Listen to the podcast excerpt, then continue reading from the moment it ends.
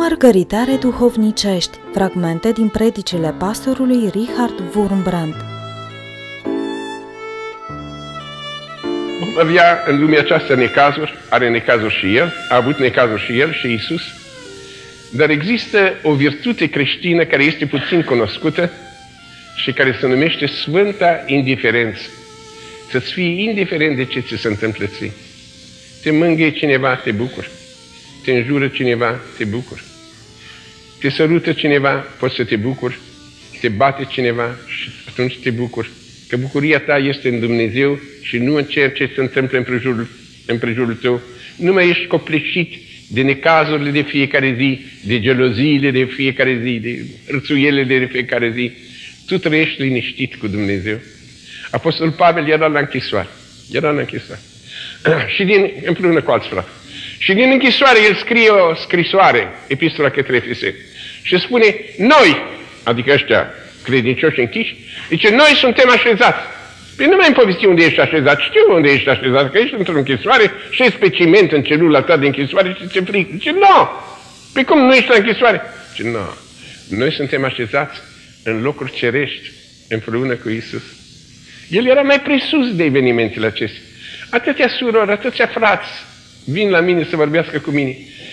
Copleșiți, uite, soțul mă bate, sau soțul, nu știu cum îmi spun. Sunt așa grozăvii se întâmplă. A venit o soră la mine să-mi spună să mă bată, să mă înjure, orice, dar să nu mă scuipe. Auzi, auzi ce, ce bădăran de bărbat există, una care poate să, să, să scuipe pe mine. E grozav, e grozav, se întâmplă și lucrurile Și nu poate să sufere lucrul acesta, dar dacă ai sfânta asta indiferență, scuipatul îți este ca și cum a căzut pe tine o picătură de rouă, eu aparțin lui Isus, eu sunt așezat în locuri cerești și la cele ce se întâmplă aici pe pământ, eu privesc de sus în jos și primesc tot ceea ce vine, fiindcă știu cui aparțin și știu unde se termină drumul acesta al meu, se termină în cer și nu voi merge singur, ci voi aduce și pe rău ăla care îmi face mie rău. Era o mireasă împodobită, când se închipe ca o mireasă, îmbrăcată ca o mireasă, și acum a intrat într-o mașină și mai era acolo, nu știu ce, soacra, în fine, tot, cum, care o duceau la... Și era strânturată în mașină, nu avea loc așa. Și, și îmbrăcămintea aia nu avea loc. Și era foarte necăjită. Și mi-a povestit ce necăjită a fost. Pe mergi la nuntă și ești necăjită, că nu ai un loc bun în mașină. Pe cât o să mergi în mașină? Mergi o jumătate de oră și mergi la o nuntă.